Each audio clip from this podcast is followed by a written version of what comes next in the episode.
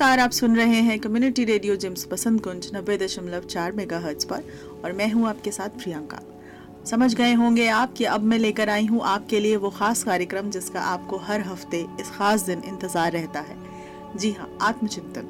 आत्मचिंतन वो कार्यक्रम जहाँ हम जीवन से जुड़े हुए मुद्दे उठाते हैं, उन मुद्दों पर राय देते हैं और कोशिश करते हैं कि आप उन्हें अपनी ज़िंदगी में ला पाए, निभा पाए, जी पाए।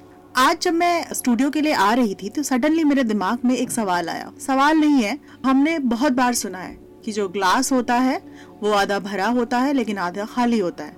और उस एक आधे भरे और आधी खाली ग्लास के ऊपर लोग तरह तरह से अपनी ओपिनियन देते हैं, राय देते हैं। उसके बारे में अलग अलग तरह से कुछ मुद्दे उठाते हैं, बातचीत करते हैं और एक्सप्रेस करते हैं कि आपका नेचर किधर है। यानी कहीं ना कहीं हर एक इंसान एक चीज़ के बारे में अपनी ओपिनियन बनाता है, राय बनाता है, उसको देखता है, समझता है एनालिसिस करता है। लेकिन वो राय कैसे बनती है, उसके साथ क्या क्या फैक्टर्स रिस्पॉन्सिबल होते हैं, कैसे तय होता है कि आपकी जो राय है, वो वो राय क्यों है, और क्या हर इंसान के बारे में या चीज़ों के बारे में आपकी जो पहली राय है, वही आपकी आखिरी राय है? तो यही कुछ ऐसे सवाल हैं, जो सडनली हमारे दिमाग में है और मुझे लगता है हमारे सारे श्रोता भी कहीं ना कहीं ये ज़रूर सोचते होंगे कि कैसे हम किसी के बारे में इतना अच्छा सोचते हैं। कैसे कोई हमें बिल्कुल अच्छा नहीं लगता? फिर कैसे कोई जो हमें बिल्कुल अच्छा नहीं लगता अच्छा भी लग सकता है? या कोई जो बहुत अच्छा लगता है सडनली बिल्कुल अच्छा नहीं लगता? तो ये इतना चेंज कैसे होता है? हमेशा की तरह हमारे साथ स्टूडियो में आज भी मौजूद है गुलशन जी। तो आपका स्वागत है। नमस्कार प्रियंका। आपने सुन ही लिया होगा कि कितने सवालों के साथ आज हम स्टूडियो में आए हैं। बिल्कुल। और मुझे पूरी उम्मीद है कि आप श्रोताओं के साथ साथ मुझे भी। पूरी तरह से हमारे हर सवालों के सही सही जवाब देंगे। बिल्कुल इस सवाल का जवाब देने के लिए मेरे पास एक कहानी है। पहले मैं ये कहानी सुनाना चाहूँगा। बिल्कुल गुलशन जी आपका स्वागत है और मैं बहुत ही धैर्य से आपकी कहानी सुनना चाहूँगी। तो कहानी कुछ इस प्रकार है। जी। फ़र्ज़ कीजिए कि आप पसीने से तरबतर हैं। बहुत प्यासे हैं पर कहीं भी पानी नहीं मिल सकता है। ऐसे में आप एक वृक्ष की छाया में अपनी थकान मिटाने के लिए खड़े हो जाते हैं। तभी सामने आपको एक इमारत दिखती है और इमारत की पहली मंजिल पर एक खिड़की खुलती है। आप एक व्यक्ति को देखते हैं। खिड़की से आपको देख रहा होता है। आप दोनों की नज़रें मिलती हैं। आपकी स्थिति देखकर वह व्यक्ति हाथ के इशारे से आपको पानी के लिए पूछता है, अब बताइए मुझे कि आपकी उस व्यक्ति के बारे में कैसी राय होगी? बिल्कुल अगर मैं इतनी मुश्किल में हूँ मुझे पानी नहीं मिल रहा है और सडनली कोई अचानक से एक अनजान इंसान खिड़की खोलकर मुझे पानी ऑफ़र करता है मैं तो समझूँगी कि बहुत ही अच्छा इंसान है। याद रखिए ये आपकी पहली राय है। उस व्यक्ति के बारे में आपकी यह पहली राय है। आदमी नीचे आने का इशारा करता है और खिड़की बंद कर देता है। नीचे का दरवाज़ा पंद्रह मिनट बाद भी नहीं खुलता है। आप उस दरवाजे पे खड़े हैं और वो पंद्रह मिनट बाद भी नहीं खुल रहा। अब बताइए उस व्यक्ति के बारे में आपकी क्या राय है? आ, कुछ अच्छी राय तो नहीं बनेगी शायद सोचूँगी कि मैं पेड़ के नीचे खड़ा था या खड़ी थी शायद छाया थी कम से कम मुझे धूप तो नहीं लग रही थी उसने मुझे धूप में ला के खड़ा कर दिया पता नहीं क्या मज़े लेना चाह रहा है। तो समाव अच्छी तो नहीं बनेगी। तो याद रखिए कि ये पंद्रह मिनट में दूसरी राय है आपकी उस व्यक्ति के बारे में। और ये आपकी दूसरी राय है। थोड़ी देर बाद दरवाज़ा खुलता है। और आदमी कहता है मुझे देरी के लिए खेद है। लेकिन आपकी हालत देखकर मैंने आपको पानी के बजाय नींबू पानी देना अच्छा समझा। इसलिए थोड़ा लंबा समय लग गया। अब उस व्यक्ति के बारे में आपकी क्या राय होगी? डेफिनेटली बदल जाएगी और ऐसा लगेगा कि नहीं आ, मैंने गलत सोचा और वो मेरे अच्छे के बारे में सोच रहा था। बिल्कुल। और ये मेरी तीसरी राय है। ये आपकी तीसरी राय है। याद रखें कि अभी भी आपको कोई पानी या शरबत नहीं मिला है। और अपनी तीसरी राय को भी आप ध्यान में रखें। अब जैसे ही आप शरबत को अपनी जीप पर लगाते हैं, आपको पता चलता है कि इसमें चीनी तो है ही नहीं। इसमें चीनी नहीं है। अब आप उस व्यक्ति के बारे में कैसा महसूस कर रहे हैं? अब शायद मैं उतना बुरा तो महसूस नहीं करूँगी, लेकिन मुझे ज़रूर ऐसा लगेगा कि क्या इसने ये जानबूझकर किया है, या फिर से मैं उसे गलत जज कर रही हूँ। तो शायद मैं थोड़ा कंफ्यूज रहूँगी उसके बारे में। बिल्कुल आपके चेहरे को खट्टेपन से भरा हुआ देखकर व्यक्ति धीरे से चीनी का एक पाउच निकालता है और कहता है आप जितना चाहें उतना डाल लें। अब उसी व्यक्ति के बारे में आपकी क्या राय होगी? कि अच्छा इंसान है और उसको नहीं पता था कि मैं कितनी चीनी लूँगी तो उसने मुझे मेरी सुविधा के अनुसार चीनी ऑफ़र कर दी। बिल्कुल। आपने आधे घंटे के दरमियान उस व्यक्ति के बारे में कितनी बातें सोच ली?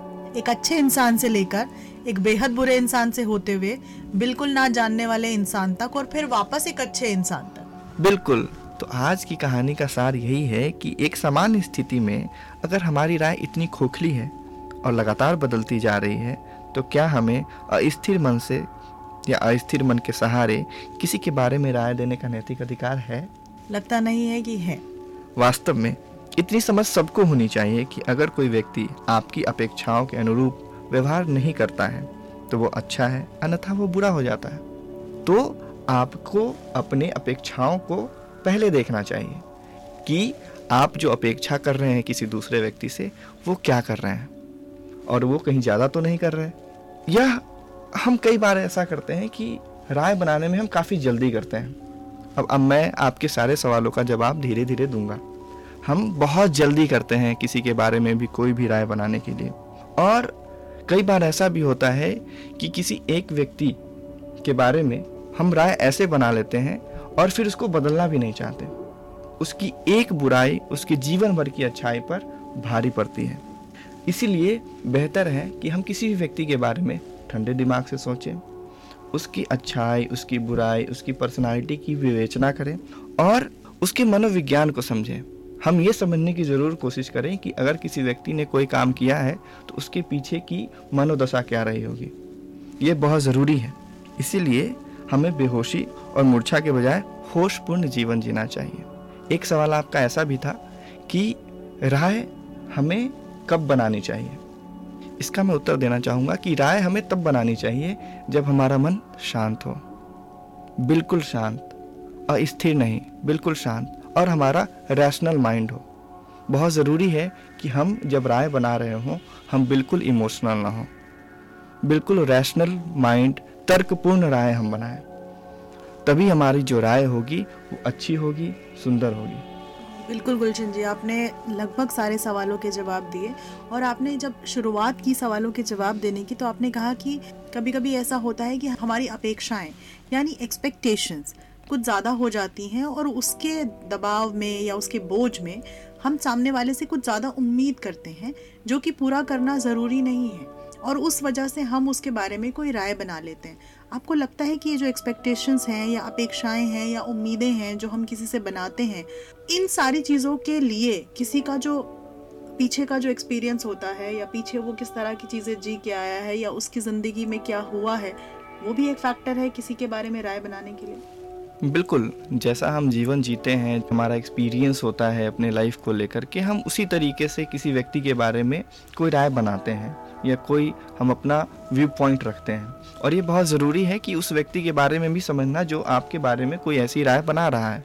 क्योंकि हम ऐसा तो सोच लेते हैं कि उसने मेरे बारे में कुछ बुरा बोला या कुछ बुरा समझा बट ये नहीं सोचते कि ऐसा उसने क्यों किया।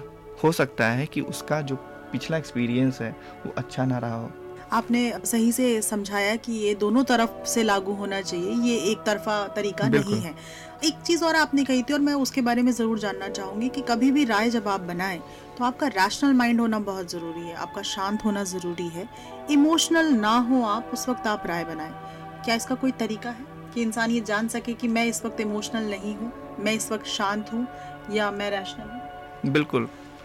जब आप किसी के बारे में सोचते हैं या कभी भी आप जितने जो रस हैं, जिस रस की हम बात करते हैं, श्रृंगार रस और भयानक रस, ये सारे रस जितने हैं, वो आपके शरीर को इफ़ेक्ट करते हैं, आपके माइंड को इफ़ेक्ट करते हैं। जब ये आप बिल्कुल न्यूट्रल स्टेज में हो, बिल्कुल शांत मन से, और मैं एक कोट भी यहाँ पे करना चाहूँगा चाणक्य को, कि उन्होंने कहा था कि शांत मन से हम प्रकृति के बनाए हुए किसी भी किसी भी समस्या का समाधान कर सकते हैं। एक मनुष्य अगर शांत मन से हो तो प्रकृति का बनाया हुआ। तो हम ये कभी नहीं सोचें कि हमारा जो मन है, वो शांत है, ठीक है? वो अचानक से शांत हो जाएगा। केवल आपको ये करना है कि आप कोई भी रस जो है, वो महसूस ना कर रहे हो। किसी के साथ आप बहुत अटैच्ड फील नहीं कर रहे हो। तब आपका मन शांत होगा। स्वामी विवेकानंद ने कहा था डिटैचमेंट इज़ द की तो वो कुंजी है। वो जब आपको ये पता चले कि मेरा मन किसी से बहुत जुड़ा हुआ नहीं है, या मुझे किसी के बारे में बहुत बुरा नहीं लग रहा, बहुत अच्छा नहीं लग रहा, जब आप न्यूट्रल स्टेज में होते हैं, तब आपका मन शांत होता है, स्थिर होता है। जब आप तर्क करने लगते हैं अपने विचारों से, जब आप तर्क करने लगते हैं अपनी भावनाओं से, तब आपका मन शांत हो जाता है। मेरा अगला सवाल दरअसल डिटैचमेंट से ही था, हालाँकि आपने विवेकानंद को कोट किया है। डिटैचमेंट इज़ द की कुंजी है वो। बट क्या आप हमारे श्रोताओं के लिए थोड़ा सरल शब्दों में बताने की कोशिश करेंगे कि वो डिटैचमेंट को कैसे समझे? क्योंकि जैसे ही डिटैचमेंट का वर्ड आता है, लोगों को लगता है इसका मतलब इमोशनलेस होना। किसी से किसी को कोई मतलब नहीं होना। आपको किसी से कोई फ़र्क नहीं पड़ रहा, वो डिटैचमेंट है। बट जहाँ तक मेरी समझ है ये डिटैचमेंट नहीं है। बिल्कुल। तो क्या आप सरल शब्दों में हमारे श्रोताओं को बताना चाहेंगे कि डिटैचमेंट दरअसल होता क्या डिटैचमेंट का जो मतलब है वो बिल्कुल जो आपने कहा कि किसी से किसी को फ़र्क ना पड़ना वो डिटैचमेंट नहीं है। डिटैचमेंट मतलब कि हम जहाँ हैं हमें फ़र्क पड़ता है लेकिन हमें बहुत ज़्यादा फ़र्क नहीं पड़ता। हमारी जो मनस्थिति है वो बिल्कुल बिगड़ जाए, किसी भी बात को लेकर के हम बहुत ज़्यादा इमोशनल हो जाए। अगर हम कुछ खोते हैं तो हम काफ़ी परेशान हो जाए, सैड हो जाए, डिप्रेशन में चले जाए। ये डिटैचमेंट बिल्कुल नहीं है।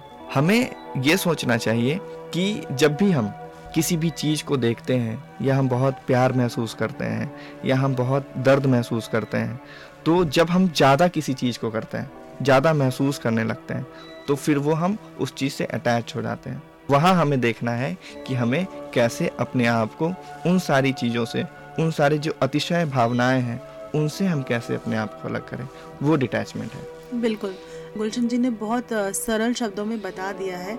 मैं जहाँ तक समझ पाई हूँ आप बताना चाह रहे हैं कि जैसे ही कोई एक इमोशन आपकी ज़िंदगी के बाकी सारे इमोशंस को ओवर पावर कर लेता है या जिसे कहते हैं आपका सेंटर ऑफ़ यूनिवर्स बन जाता है और आप उसके अलावा किसी और के बारे में नहीं सोच पाते जो हमें कहा भी गया है ना कि अति सर्वत्र वर्जय तो इसका मतलब है कि कहीं भी अति अगर होगी तो वो आपको नुकसान देगी ही। आप ज़्यादा खाएँगे तो वो आपका पेट खराब करेगा और आप नहीं खाएँगे तो आपको कुपोषण हो जाएगा।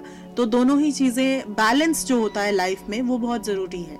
और हमेशा की तरह आपके साथ आत्मचिंतन बेहद शानदार होता है। थैंक यू सो मच कि आप स्टूडियो में आए और आपने हमारे श्रोताओं के साथ इतनी अच्छी कहानी शेयर की। इतने प्यार से, इतने बड़े और गूढ़ विषय को उनके साथ साझा किया। उनको जीवन जीने का एक पर्सपेक्टिव दिया. Thank you so much for time धन्यवाद प्रियंका.